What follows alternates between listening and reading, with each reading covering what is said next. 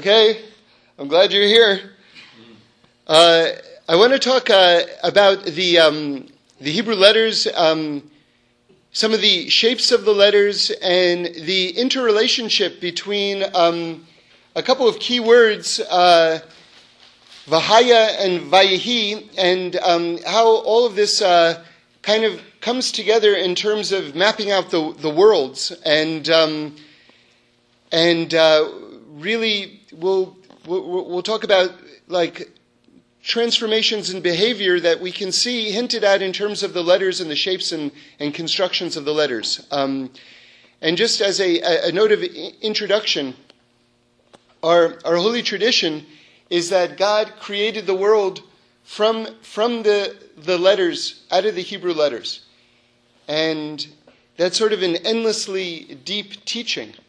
Um, but, but maybe just to introduce it so that we have some, some just framework as we get very, very specific in terms of the letters themselves in a moment, just to understand that, that a simple way of understanding this idea is that, is that each of the letters represents a different type of energy wavelength, and that God combined all these energies in very specific ways in order to create this, this universe, which is vastly complex, but at the same time, really harmonious. Um, you know, we, we tend to view the, um, the universe to, I think, our great detriment as a very chaotic place. Um, and I think that there's certainly reason to do that because, in terms of um, interpersonal experiences, um, things are so uh, chaotic, you know, and, and, unpredictable. And people are always acting in surprising and often um, destructive and negative ways. And so, so we tend to project that experience, that personal experience, onto the universe itself. But if you actually look at the physical construction of the universe, a table remains a table. A chair remains a chair. A tree remains a tree. Stars remain stars until they eventually blow up or whatever it is. But in terms of the physical universe itself, there's great structure to it and great consistency to it. And we should really appreciate the fact that we actually inhabit a pretty stable environment. And so, and so I bring that up because when I tell you that God combined all these energies harmoniously to create this universe, that that's, that's really a true statement. And that what we're trying to do is, in terms of our own interpersonal behavior, is to get ourselves into this harmonious state so that we're in harmony not only with ourselves, but with each other, and also the universe itself. And that will complete this aspect of harmony. You know, I, I always, and then there will be tremendous revelation. Because then there will be nothing blocking the revelation of God's oneness from becoming manifest because there will be great peace. And this is our job right now to figure out how we can exist harmoniously with each other and with the universe itself. And that is the essence of what Torah is. That's the essence of what halacha is. Remember, halacha, which is translated somewhat tragically as Jewish law, really means the way or the flow, if you will. There's a very Eastern kind of like feel to it that gets lost because it's so detailed.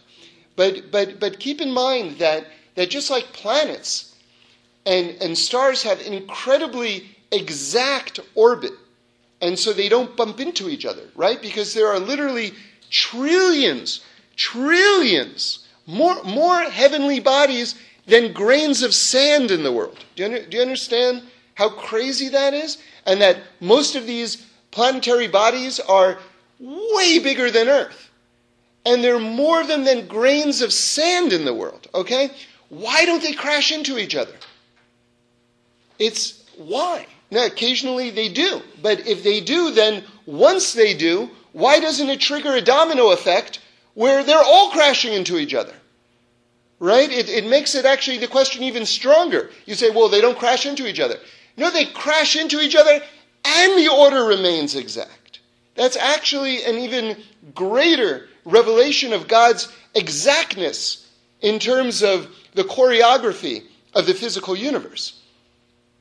But what I'm trying to say is, is that just like all these trillions of heavenly bodies all exactly correspond to this orbit, that's the idea of halacha, which means the way or, or, or the way to walk or, or, or the flow.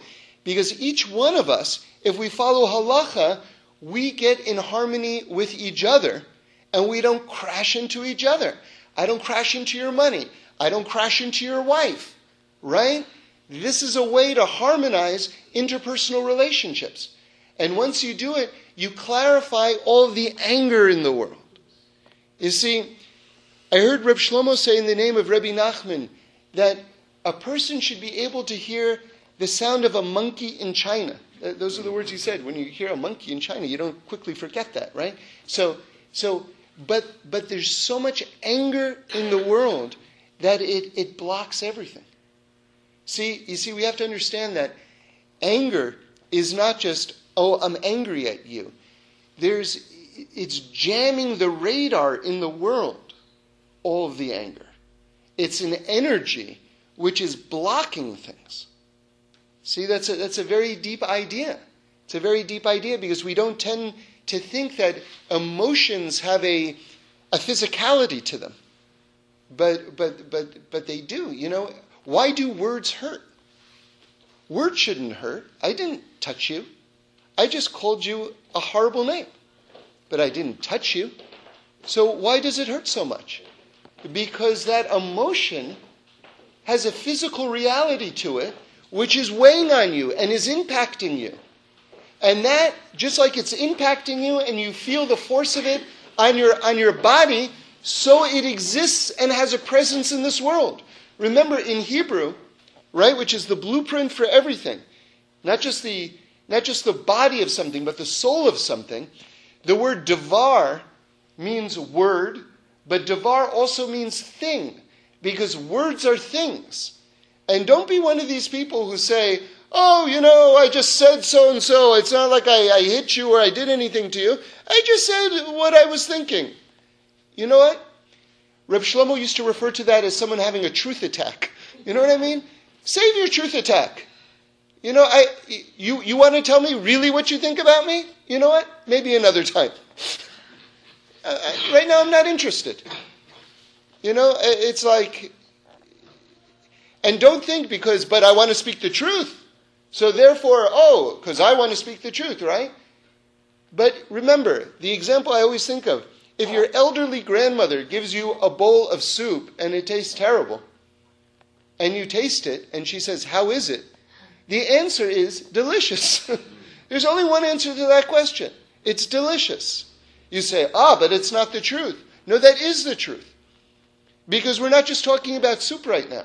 We're talking about a relationship with between someone who loves you and cares about you and who has done something for you and wants you to know. Do you think she's really asking you about the soup? She's saying to you, Do you love me?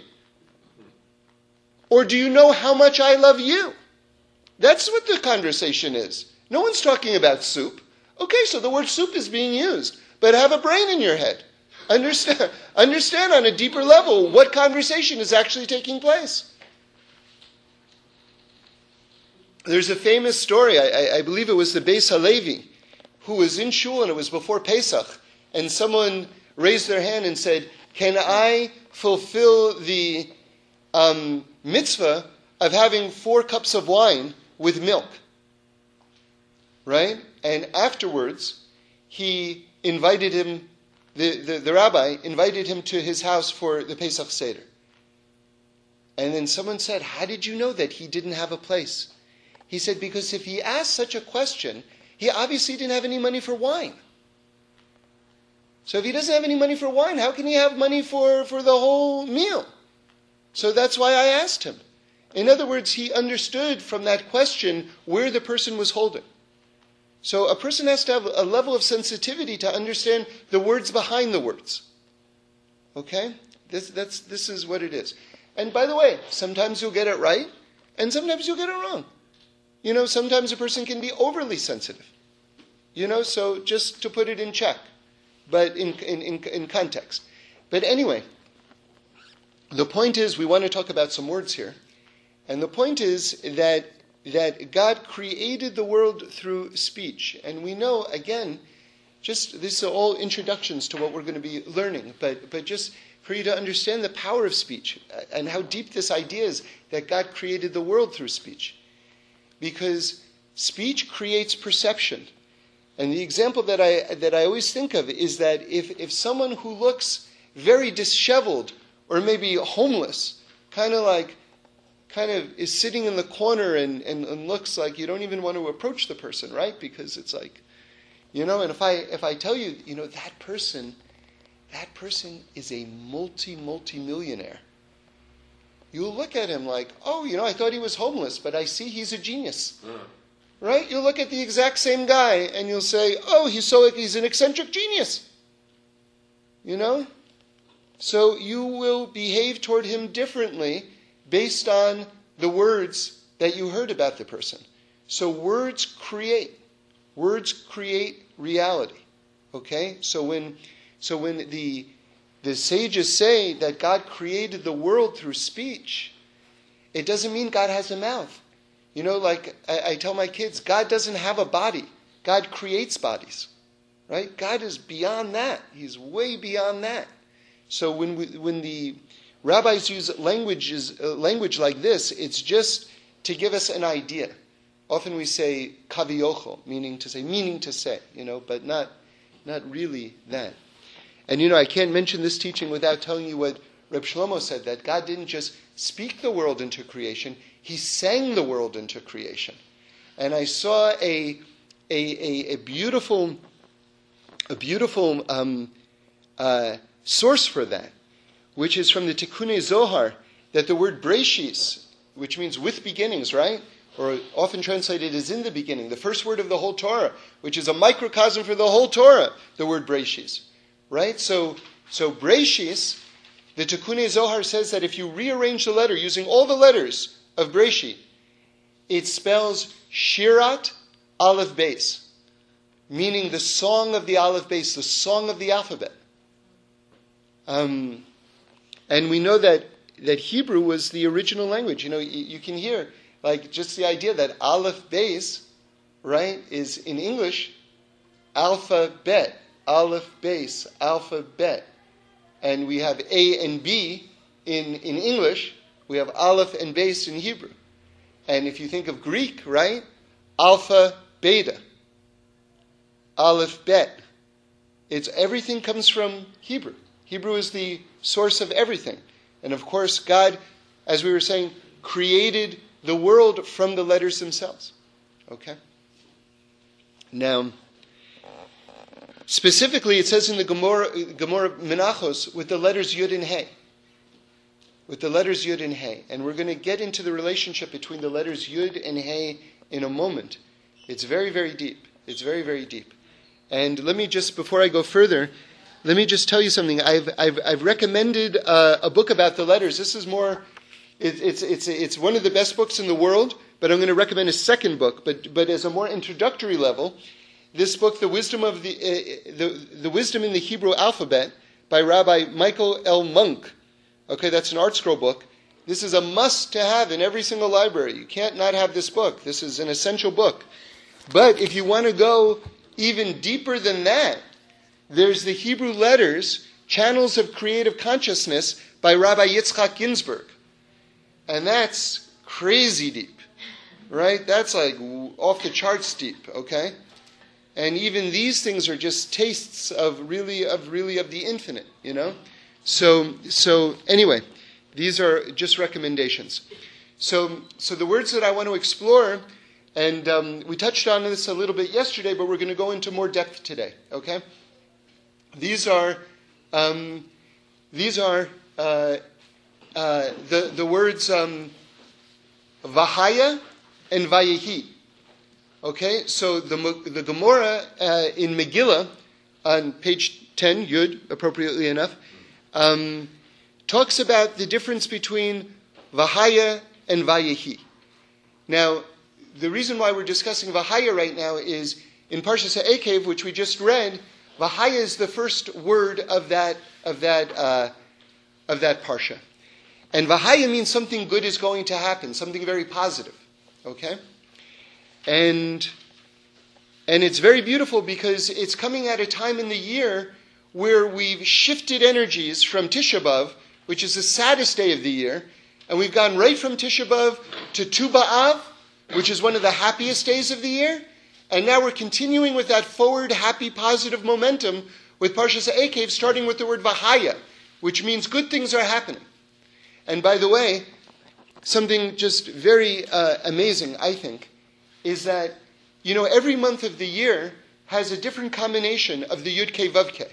There are 12 different ways to arrange the letters Yud Ke Vav Ke and 12 months of the year.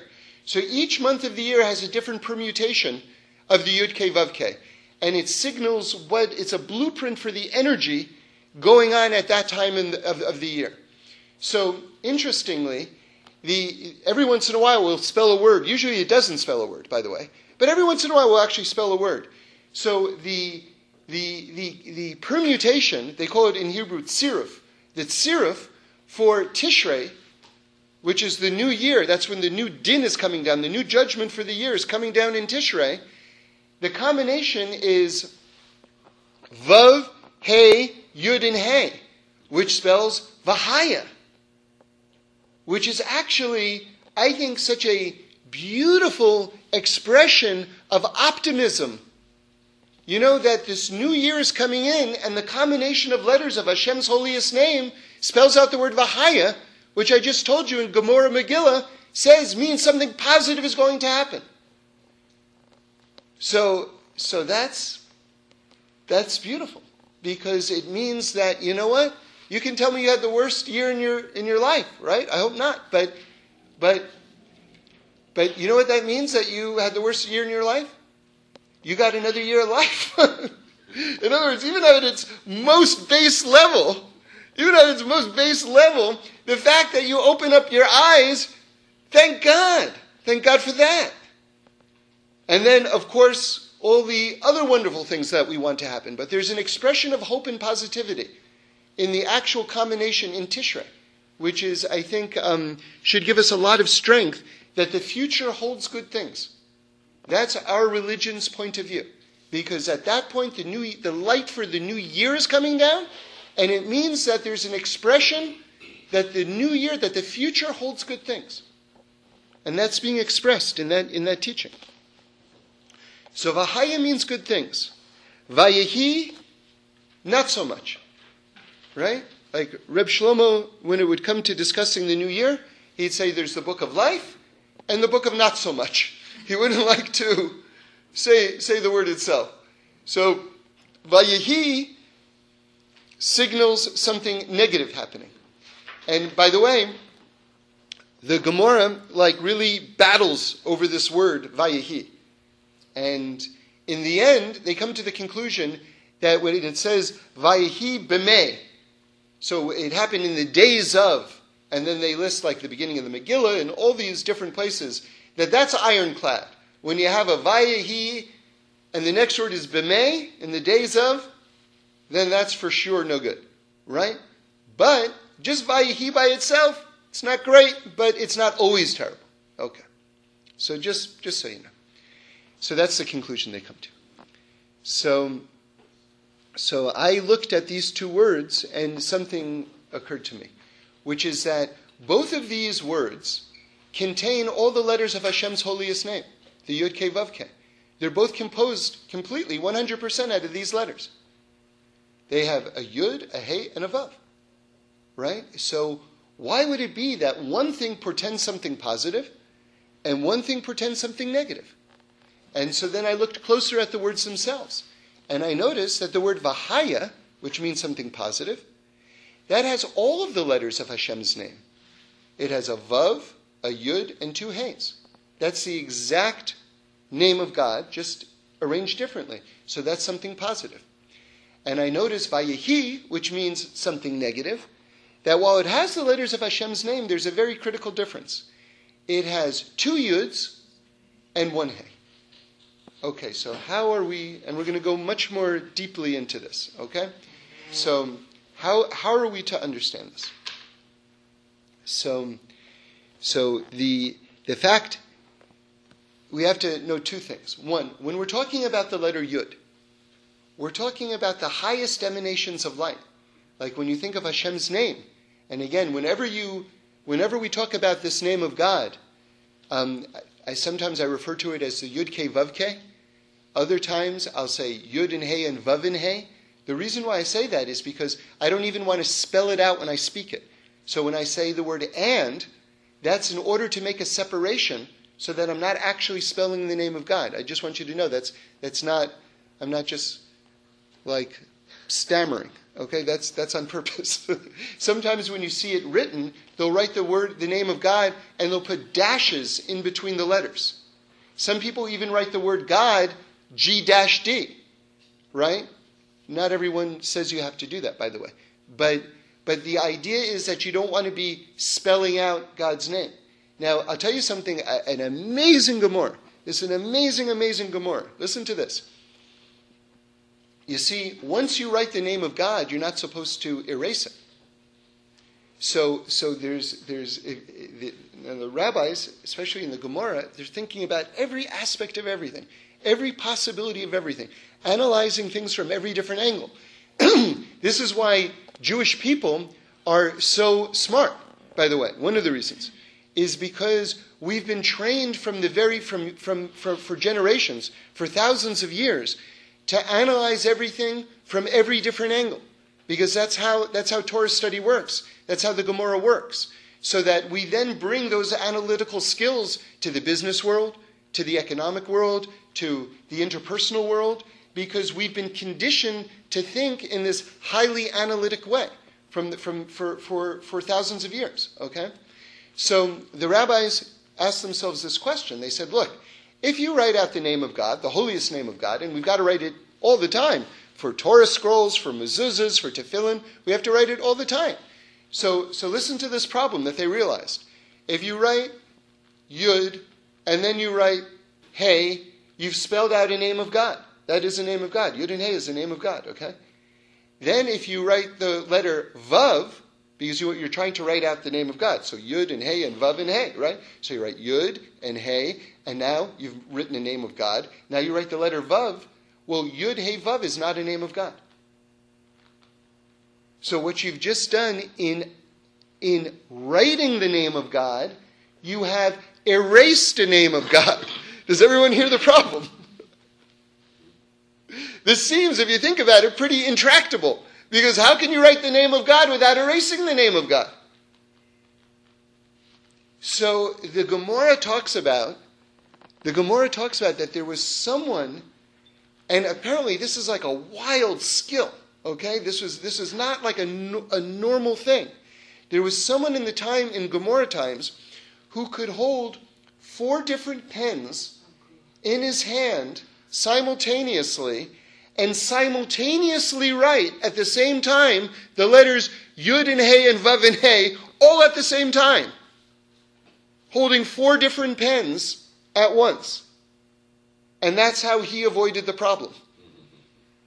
But not everyone has that ability. So I guess there must be some leniency that they say, okay, look, if you're writing the name of God anyway, we'll, we'll let you slide on that Vav, you know? But just to think that someone trained themselves in this amazing way to avoid this problem.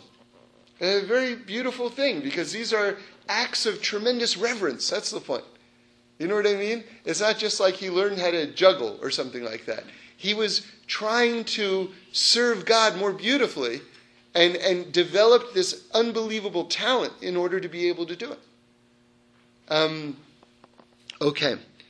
So so let's get back to the problem. Vahaya, which means something good, has all the letters of Hashem's name, the right number of the right letters, and everything is good. The letter Yud means the highest emanation of light because we want to always picture the name of God starting with like a ladder. Yud on top, bless you. Yud, and then Hey below the Yud, and then Vav below that, and then the bottom Hey. And of course, the bottom Hey stands for this world. Okay? Olam HaAsiyah, the world of action. This world, this dimension that we're in right now, is called the world of action. And that correlates with the bottom hay. And that's very important to understanding Judaism, by the way, because we, nice words are good, but we're into actions. And, and God's name, actually, and we're going to get to this later, God willing, God's name is actually a verb. It's, it's actually a verb because action is the bottom line. You can say nice things and, you know, mazel tov, whatever, but we, we want you to enact them. That's why there's so much halacha. Because the point is not the talking, the point is the doing. And so all ideas have to translate into action. That's, that's, that's Judaism. Okay? So, so again, Yud is the highest emanation of light. Now, what about Hay? Hay is a vessel. A vessel is something that holds something, okay? And, then, and now, again, if we revisit the, the name of God, and this is, a again, a, a blueprint for the universe, right? You have Yud, and underneath that Yud, you have Hay. So that Hay, says Reb Tzadok HaKohen, stands for the next world. Okay? Because that Hay is a vessel, and it's closest to the Yud. So if you think about it, that's amazing. It's, it's holding that direct light from the Yud. So it makes sense that that, that Hay, that vessel, represents the world to come. Because that's a very direct, beautiful relationship. Okay? But we have Yud, and then that Hay, and then the letter Vav. Vav is a straight line that's drawing down the energy to the bottom Hay. That's this world. That's this vessel. So, in other words, this world is a vessel, and all of that light is coming down in steps, like through tzimtzum, through contraction. All that light, all that energy is coming down to that bottom vessel, that bottom hay, which is this world. Okay. So now, with this in mind, we can revisit the word Vayehi and see why this portends something not so good. Okay? Because while it has all the letters of Hashem's name, it has two yuds and only one hey. In other words, it has these two phenomenal beacons of light, these two nuclear reactors of light, right? And only one vessel to hold the light. It's not enough. Now, let's take this to the next step, and you'll understand that this is answering a very big theological, philosophical question. We know that God is good, and yet at the same time, we know that we have so many hard times. And we know on a deeper level that whatever happens is for the good, but then why is it painful? Right? So, so the answer is that during those Vayehi moments in our life where it's painful, the light is shining so bright, but we don't have the vessels to hold the light at those moments in our life. Whatever it is, we're not able to receive at that moment in our life the good that's being emanated because it's too strong and we're not set up. Our infrastructure is not developed enough. Maybe through no fault of our own, or perhaps through our own mismanagement of our own lives that we don't have the proper infrastructure in place. I don't know. Every situation is going to be different. But whatever it is, the bottom line is there's a lot of light, but we don't have the vessels to hold the light. So that's Vayehi. That's coming to explain how it is that this thing which portends negative times can be composed out of the name of God, and we know God is good, and yet something negative is happening, because there's too much light to hold on to at that point. We don't have the vessels at that point in our life to hold on to the light. Okay. Now, I want to go deeper. Okay? And again, just to contrast it with Vahaya, Vahaya has all the letters. It has one Yud and two Hays. That means something good. There's that one point of light, but again, we've got two vessels to hold it. See, if you need two vessels to hold to hold that one point of light, you see how problematic it is if you have two yuds and only one vessel. Right? You see, you see by comparison how how how how off kilter the word vayehi is in, in terms of the energy dynamics of it. Okay? All right, now I want to go deeper. Again, let's imagine the name, this word top to bottom. Okay? And remember, yud is a point of light, and hey is a vessel. And in the proper balanced construct, you have the vessel on the bottom. Right? like, you know, with Vahaya, you have a vessel on the bottom, that's something good. With the name of Hashem, Yud and Hey and Vav and Hey, you have the vessel on the bottom, that's very good. It's all good. Okay, now let's look at the word Vayehi. Okay? Let's go top to bottom. You've got the Vav, the Yud, the Hey, and then the bottom one is the Yud. Now, the Yud doesn't even touch the ground. When you write the letter Yud, it's the only letter that doesn't go and all the way to the bottom of the line. It's just floating. And so what I think there is, and this is my analysis, but I think what you have there is a very problematic spiritual construct for a person. You see, the letters, like for instance, there's a very famous teaching when we contrast the word emet, which means truth, and sheker, which means falsehood. And the rabbis point out many, many, many, many things. There are many teachings on this, but I'm just going to give you something very simple just so that we can get back to the Vayehi. Is that emet, each one of those letters has two feet. The aleph has two feet. In other words, it's very solidly connected to the ground. Mem, two feet, very solidly connected to the ground. Taf, two feet, solidly connected to the ground. Emet, truth, is solid.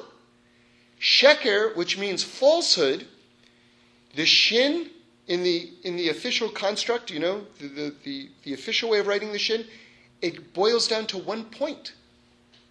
Okay? Kuf, one point. The bottom of the kuf is just one point. Resh, one point, one foot. So sheker, which means falsehood, is all balancing on one foot and it can be pushed over at any time. Right? Because falsehood, all there is is truth, really. Falsehood is a garment which covers the truth in this world. And the time will come where it will be the simplest thing for God in the world to just topple it over. You know? Just you just topple it over. Sometimes it's so easy have you ever had an experience where it was so easy to catch someone in something?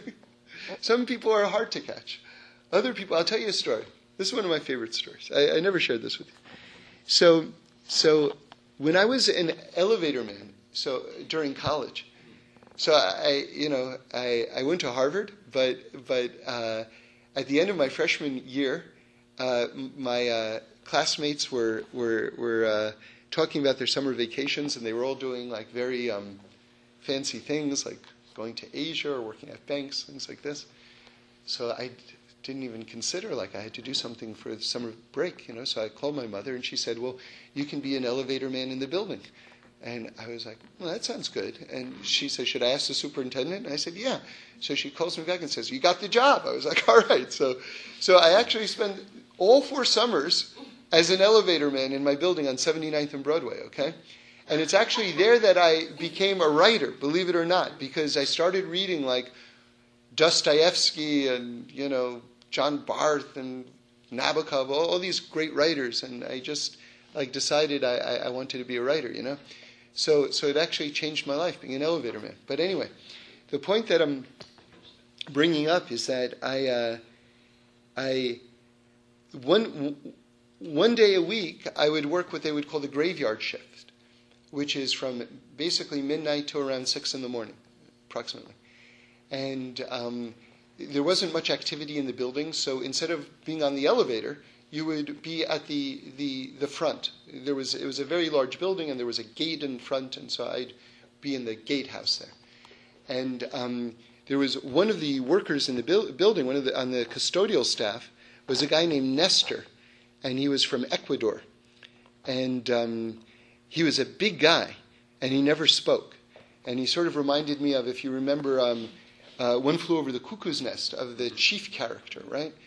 So I'm sitting next to him, and it's about three in the morning or something like this. And really, the job, if you work the graveyard shift, the, the primary job was they were paying you just to stay awake, which was actually very hard to do. So it's actually, you know, it was a hard job actually. So so I'm, you know, just would wrestle to keep my eyes open. And, um, and, and I, I, remember I'm sitting next to Nestor, this big, dark skinned guy from Ecuador, you know, who was much older than I was. And then he said, I think it may have been the first thing he ever said to me. In the middle of the night, he said, You know, your next door neighbor works for the CIA. I was like, Really? You know? And and so he said, Yeah, you know, she's doing um, land reform in El Salvador. And I was thinking, yeah, you know, El Salvador is like a real hot spot. And what's the whole thing in El Salvador? Like, the people want the land back. And yeah, so if that would be like a that would be a cover for an American agent to be doing land reform because that's getting into the, all the issues of what the, the war is going on right there. So I thought, oh yeah, that's kind of interesting. And and and this person was usually away, you know. One time I got locked out of my apartment that summer, and so I was sitting on the floor outside my door, and just waiting for a family member to show up with a key. And this person walks in. And they say, Would you like to wait in my apartment? And I said, All right, you know. So, so, so I'm, I'm sitting in the apartment, and they say to me, So, um, so what would you like to do when you get older, like professionally? And I said, I, I saw this opportunity, and I said, I said, Well, you know, I'd really like to work for the CIA. I think it would be. I said, I think it would be really fun. And they said, Oh, it is. I mean, it must be. and I thought, was it, did I just out a CIA agent? Was it really that easy? Is that, did that just happen?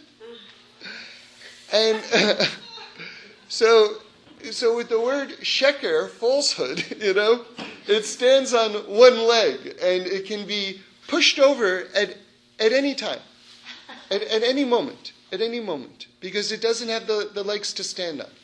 So again, let's get back to um, this word vayehi. So vayehi has this problem, and you're well acquainted with it by now. It doesn't have the vessels to hold all the light. And again, when we made the diagram of it, we showed you it's to spell vayehi top to bottom, right? Just picture the spelling of this. You have the vav on top, and then the yud, and then the hey, and then on the bottom you have this yud. So this yud, if we just said that truth is so great because they all all those letters have two legs, and that sheker is a problem because it only has one leg, this letter yud doesn't have any legs because it's just floating. But that's that's that's part of the aspect of the greatness of the letter yud because it really represents utmost spirituality and godliness. Right? So, so, so that's why it's floating. But, but as a foundation, it's not a foundation. Do you understand? Hey, the, the letter hey has two legs. Yud doesn't have any legs. So what I'm trying to tell you is this. If you want to, again, if you want to create a healthy spiritual, balanced life. Right? What is the Torah ideal for a healthy, balanced spiritual life? So Reb Shlomo said it very succinctly. You have to have your feet, plural, your feet on the ground, and your heads in the cloud. Right? Your head in the clouds. And that's, he said, the hardest thing to do in the world. Because most people know that the people who are super grounded in this world and really have their feet on the ground, right, tend to be like, you know, bean counters, right? They're, they're, they're the people who are, tend to be very less creative and their head is not in the clouds. And the people whose heads are in the cloud, they can't pay their rent. You know, their feet are not on the ground. So to be one of these people who you have your feet on the ground and you're being very responsible and very interpersonally sensitive, but at the same time, your head is in the clouds. You're able to really delve into deep spiritual ideas by at the same time being a productive member of society. This is the ideal. This is the ideal. Okay? Now, Vayehi, we said, portends something negative. So this is, for a person, this portends something negative if you don't have any grounding in your life.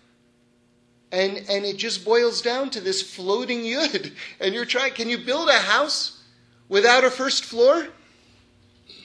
Can you, can you, okay, you know what? I want a two story house, but you know what? I don't want the bottom floor. Good luck.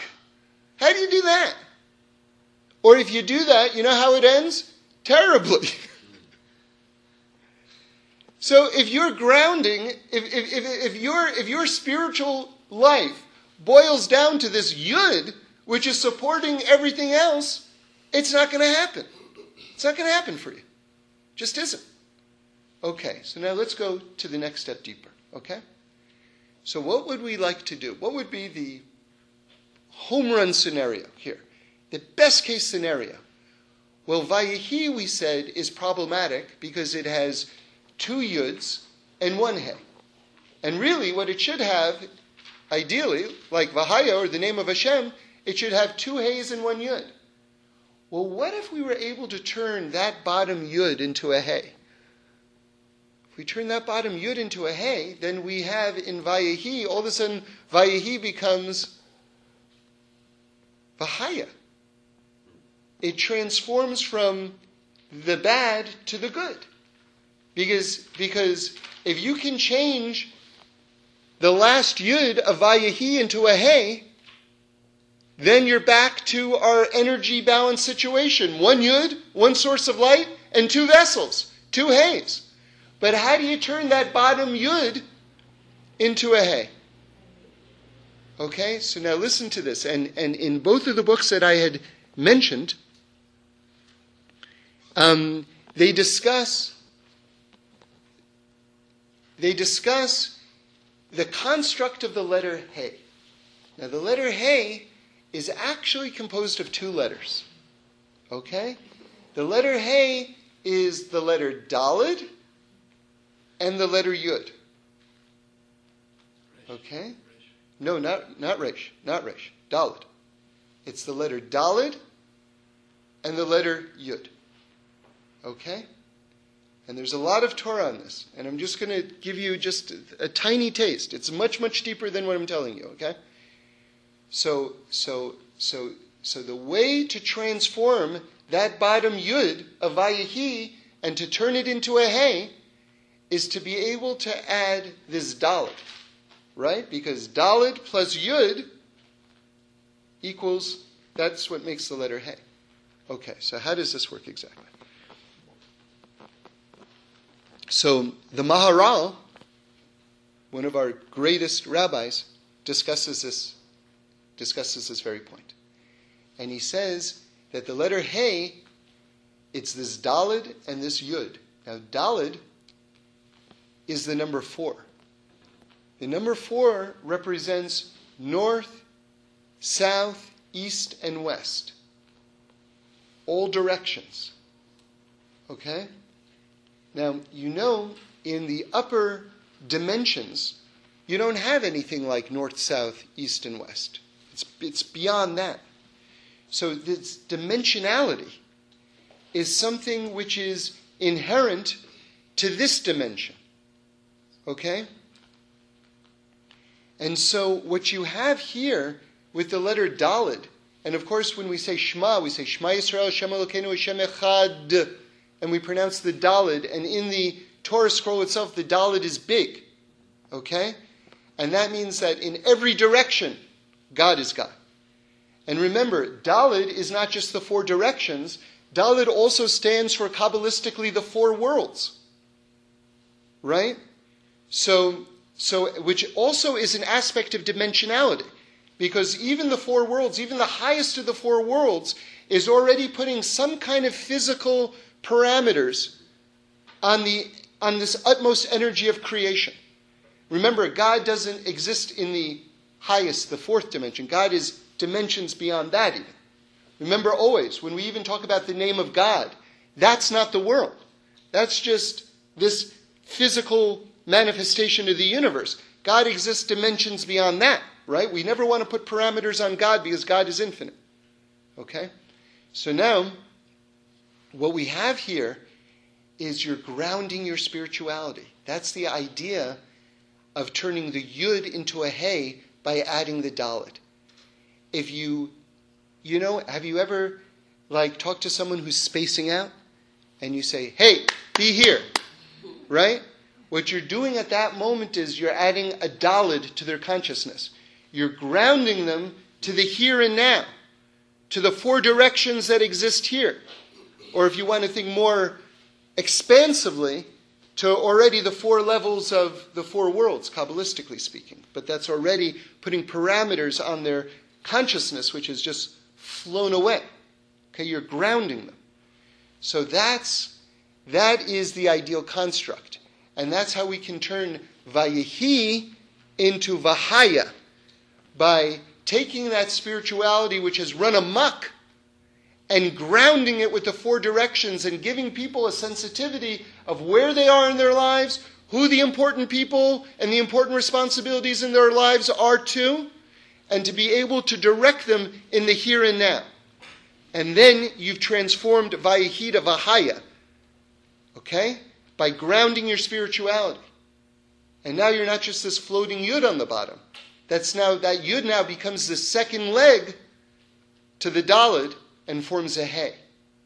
Okay? And now, just to tell you that Gemara Menachos, which I mentioned earlier, that it says that God created this world with the letters Yud and He. So, so it's you've got the Yud and you've got the Yud of the He in there, and that's that's for another talk. But just to give you something to scratch your head over for now. So anyway, um, now I want to go I think, um, deeper than that. So, so, so, one of my favorite teachings, and this is from the Jikover Rebbe, and I, I looked it up uh, last night. He was the grandson of the Ropshitzer Rebbe. There were, there were um, the, the, the Ropshitzer had uh, four sons, and they, they all became Rebbes. And then uh, one of them became the Jikover Rebbe, and then he had a son who was also the Jikover Rebbe, and that line continued. But the one that I'm talking about right now is the grandson of the Ropshitzer Rebbe. And of course, the Ropshitzer Rebbe was one of the great students of um, Rebbe of Lezhensk, and he was a contemporary, the Ropshitzer, of the Choz of Lublin and the Rimanover Rebbe. So he was in the company of the, the, the, the, the greatest Rebbes, okay? So this is the Ropshitzer's grandson, and he's also known, maybe better known, by the name of his Sefer, which is which is um, uh, the Imre Noam. So if you want to get the Jikover Rebbe's Sefer, it's the Imre Noam. And to just tell you how just crazy these things are, I just look, I, I, I Googled Imre Noam, or I, I, I Googled Jikover, right? Now, now, you know, whenever you're translating English, Polish into English, you know, you get crazy combinations of C, Y, Z, C, like, like the simplest words have like these nutty, you know, strings of consonants. So how do you think you spell Jukov if you want to look it up? D as in David, Z, I K O V. So DZ is, is J. Okay, so that's Jikov is D-Z-I-K-O-V, I-K-O-V, yeah. So anyway, that, that took some research, but once you get that, then, then things start to open up to you. But just to tell you what's, what's available, and, and Google and eBay, so I put in, I, with the spelling with the D, I put in Jikov, and there's a link to eBay, eBay, right? Like, what's eBay's connection to the Jikover Rebbe, right? Well, right now you can buy the first edition of the Imre Noam on eBay from the 1880s. The Jikover Rebbe said the first edition of the Jikover Rebbe is right now available on eBay. Amazing. They were the starting bid was five hundred dollars. And I think it was just one volume, by the way. I wasn't sure. But, um, and it was from something like 1883, something like that. Um, but anyway, the Jikover Rebbe, Rebbe it was one of the phenomenal masters of Gematria. And in fact, um, Rabbi Wolfson who is our probably our greatest contemporary gematria master, also Rabbi uh, Ginsburgh, by the way, who wrote the, the Hebrew alphabet book that I mentioned, is, is another of our greatest. But um, there's a gematria that I mentioned probably three dozen times in the name of Rabbi Wolfson, which is that, that the gematria of Rosh Hashanah is the same as Beis Hamikdash. And there's a, so many teachings that come from that. So Rabbi Wolfson was actually quoting the Imre Noam, the Jikover Rebbe. So, so 861. So just to give you a, uh, just to give you a, a, taste of the greatness of the Jikover Rebbe, that's, um, that's uh, you know, all the contemporary Rebbes look to him for, for, for his insights, especially in, in Gematria and other things as well. But anyway, so let me just tell you a, a phenomenal teaching. I heard this from Rabbi um, Weinberger at the Aish Kodesh uh, uh, Institute in uh, Long Island.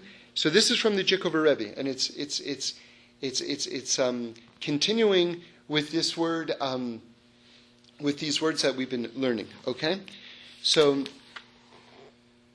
so so we have a very strong teaching. It's at the end of Parshas um, Beshalach, and if you want to see it with your own eyes, it's uh, it's really the, the, the, very last pasuk of Parshas Beshalach. It's uh, chapter seventeen, um, verse uh, sixteen of uh, Sefer Shmos of of uh, Exodus. And in in that, um, in that pasuk, in that verse, it talks about Amalek. Amalek, we know, is the enemy of the Jewish people. And Amalek is not just a, a nation that wars against us, um, but it's a, it's a negative spiritual force which tries to un- undermine us and block us in all of our endeavors. And so Amalek is, is very um, connected to, on a spiritual level, to, to the Yetzer Hara to the evil inclination. Okay? And um, it says that as long as Amalek is in the world, this is what this verse says in, in, in the Torah, as long as Amalek is in the world, that it's blocking out the full revelation of godliness. In other words, God is always here and God is always complete, but nonetheless, as long as there's exile and as long as there's still evil in the world, it covers over godliness. And so the revelation of godliness, our, our ability to fully appreciate the, the majesty of God and the perfection of God, is obscured by the evil that exists. And this is symbolized by the fact that Amalek is still around. It hasn't been wiped out yet. The Nazis are Amalek. The, the, the crazy fundamentalists, uh, Islamists are, are, are the energy of Amalek. This is all, any intolerance and hatred is all is all this energy of, of Amalek, okay? So when it's discussing this war against Amalek, the name of God is referenced, but only the letters Yud and He. All right, so the full name of God with the Vav and the He at the end, which, if you remember, if you go back to our chart, right, and you want to build from top to bottom, if you just have Yud and He, well, it doesn't reach down into this world. So, so godliness, so to speak, if you're only spelling God's name with Yud and Hey, the full revelation, especially in these dimensions, is not fully revealed. So, of course, evil doesn't exist in the higher dimension. So that's why you even have the Yud and the Hey there, okay? Okay. So now, I told you that God's name is a verb. The Yud Ke Vav this name of God, right? The Tetragrammaton, right? What they refer to as the ineffable name of God, what the Kohen Gadol, the high priest of Israel, would pronounce once a year in the Holy of Holies on Yom Kippur, right? The holiest man in the, on the holiest day, in the holiest place, right? All of reality can be boiled down to three components time, space, and soul. So you have the highest soul on the highest day in the highest place, all coming together at this moment to pronounce this name of God. All right? And, um, and, and this name of God is a contraction of three words Haya, which means was, Hove, which means is, and Yihye, which means will be. So, was, is, and will be. The Yud and Hey and Vav and Hey are all, a, it's a contraction of these three words.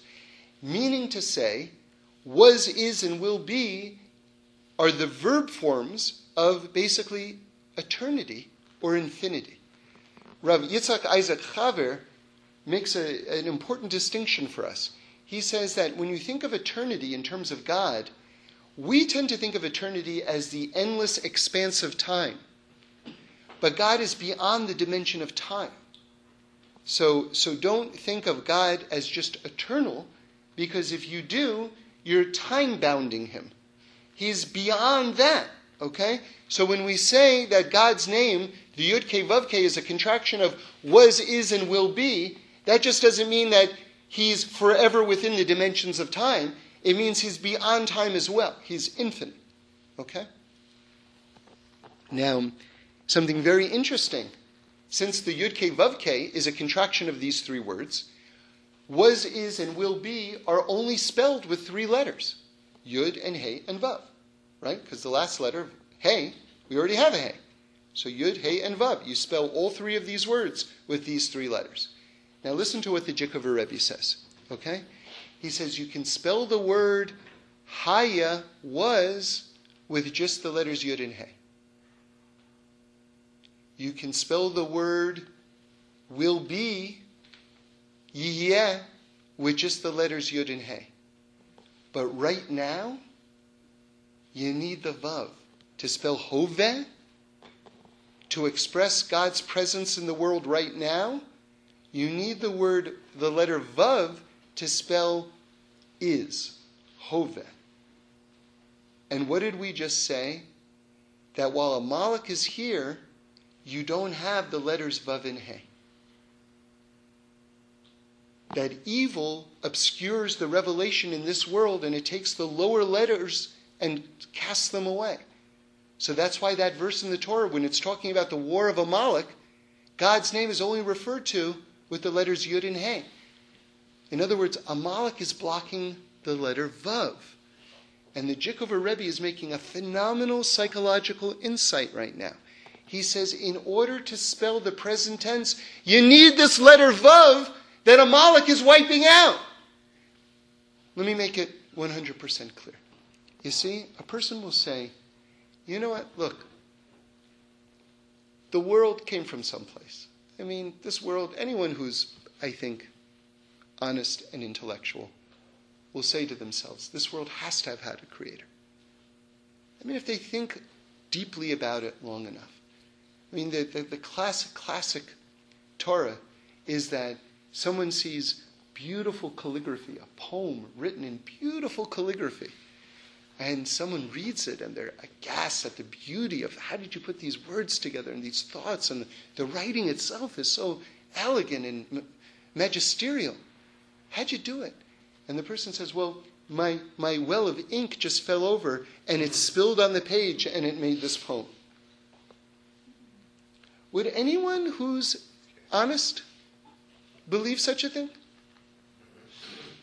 Would, I mean, could you even begin to believe such a thing? So that's this world. This world didn't, the, the beauty of this world didn't just happen. It didn't just happen. And if you truly believe in randomness, then it would just keep on changing. All the beautiful things would just change, right? Like, oh, that's a beautiful shade of the blue uh, of, of the sky, but now it's this like deep yucky color. You know, did you ever see kids who finger paint?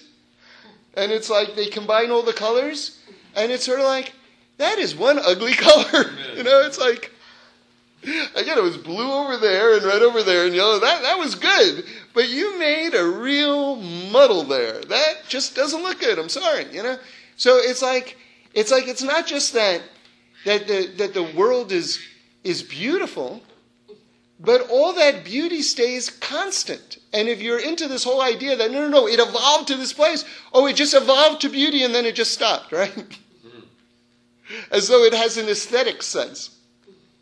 Because it can all be utility, right? Because then we'd have like our mouths on our elbows. Why, you know, why should I, why, why should I have to lift the food to my mouth? Why haven't I evolved that I can just put my elbow on the plate and save myself the effort. You know, there's a, there's a sense of aesthetics that's, that's built into the system that, that, that sort of like wipes out this purely utilitarian view of things.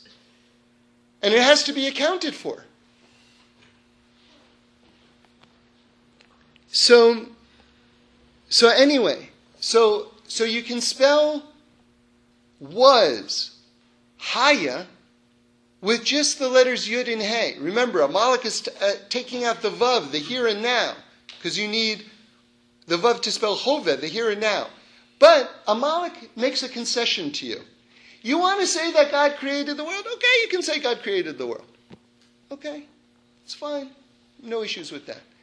Ye, eh, the future, you can also spell with a Yud and Hey. Amalek grants you that concession also. You want to say that humanity is eventually going to get it together? Mashiach's going to come. You want to be spiritual? All right, I'll give you that. But without the Vav, you can't say, God is with me right now in my life. And you know something? In the deepest level, all there is is right now. And if you can't say that God is with you right now, that you don't have a relationship with God right now, you don't have anything. You don't have anything.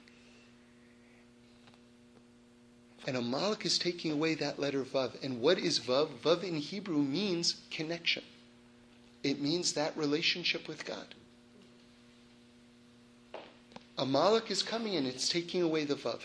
It's taking away the ability for a person to say, because, like I said, all we have is right now. Technically speaking, in a very bizarre way, the world can be understood as only lasting for one second. How, how, do you figure? And my life is only one second. How do you figure? Because the, as soon as the moment is over, it's the past, it's not anymore. And the future hasn't happened yet. So my whole life is actually just a sequence and a series of now, now, now, now, now, now, now, now, now. And if all your life can be boiled down to that one second, that one now, which is Hoveh, and you don't have the Vav to utilize the now of the moment, then what do you have? What does a person have? That's the Jik Rebbe. Amazing insight. Amazing insight. And it tells us the, the urgency, the absolute urgency of making that connection with God, to be able to have a relationship with God. And probably the, the simplest way to do it is just to talk to God. And I'm not saying, okay, now I got to go to shul, and then I, ah, then I got to, you know, go into some house of worship and then talk to God, and I can't get it together. I don't want to go there for whatever reason. It's too hard. Believe me, that's, that's the last of it. I'm talking about in your car, I'm talking about walking to your car, I'm talking about when you're in your kitchen, I'm talking about I'm talking about all of the times of the day. That, that, that, that's where it's at, you know? People sometimes wonder and they ask, how can I pray with more intention, with more kavana? How can I connect more? You know something? as far as I'm concerned, that's the least of it. I mean, you've got 24 hours in the day, right? And you want to know how to make that 10 minutes count? What about the other 23 hours and 50 minutes? If you make the other 23 hours and 50 minutes count, believe me, you'll make that, those 10 minutes when you're in shul count. You know, that, that's the real question. Not, not how do I pray better just how do I talk to God, like Rebbe Nachman says, like my best friend? And then when a person begins just to, and it says, talk to, just talk to God about whatever is going on. You know, uh, there's a famous story about Rebbe Nachman and his, his, his great disciple, Reb Nosson. In fact, how they met is, is, is it, or how Reb Nosson took Rebbe Nachman on to be his Rebbe is really one of the greatest stories, really, in the world, I think, in my opinion.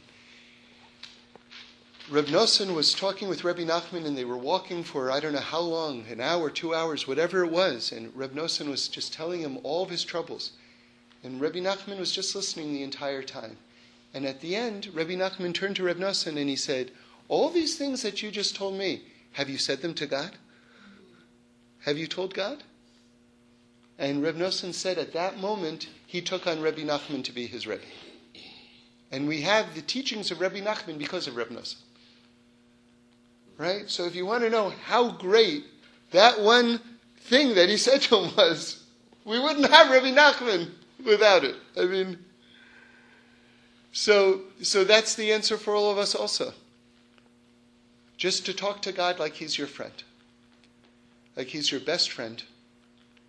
And then that creates that connection. That's the Vav. And then that's going to be making God real in the here and now. And then once we have that, we begin to wipe away Amalek. Because remember, what's, what's one of the main powers of Amalek? So this, I heard from Reb Shlomo in the name of the Slonim Rebbe that when it says that Amalek attacked us, it uses the word lecha instead of lechem. Now that's, that's important because lecha is singular and lechem is plural. And since Amalek attacked us as a nation, attacked our nation, it should say it attacked us in the plural, lechem. But it doesn't say that. And of course, the Torah is always very precise. It's trying to teach us something. Torah means to teach. So when it uses variant verb forms, it's telling us something very important. So when it says that Amalek attacked us lecha individually, the Slonim Rebbe says that the way that Amalek comes to a person, this negative spiritual force, the way it attacks us and tries to undermine us, is by trying to tell us that we're all alone. Lecha is in the singular. It wants you to think, you know what, you're not lechem. You're not with a group. You're not part of a community. It's just you. You're all alone. You're just by yourself and no one cares. Right? And so that's why it's taking away the Vav. That's why Amalek is taking away the Vav of connection, why it's wiping out the Vav and the Hey from the name of God. Because it wants us to think we don't have a connection to God, we don't have a connection to other people, we're just by ourselves. But when we talk to God, then we get the strongest connection in the entire world that's absolutely unbreakable. And we're never alone. We're never alone anyway, existentially but in the here and now, right? Adding the dalid to our yud, right? Making it a hey, right? If we can make that, that connection with Hashem, then we're never, ever, ever alone. Okay.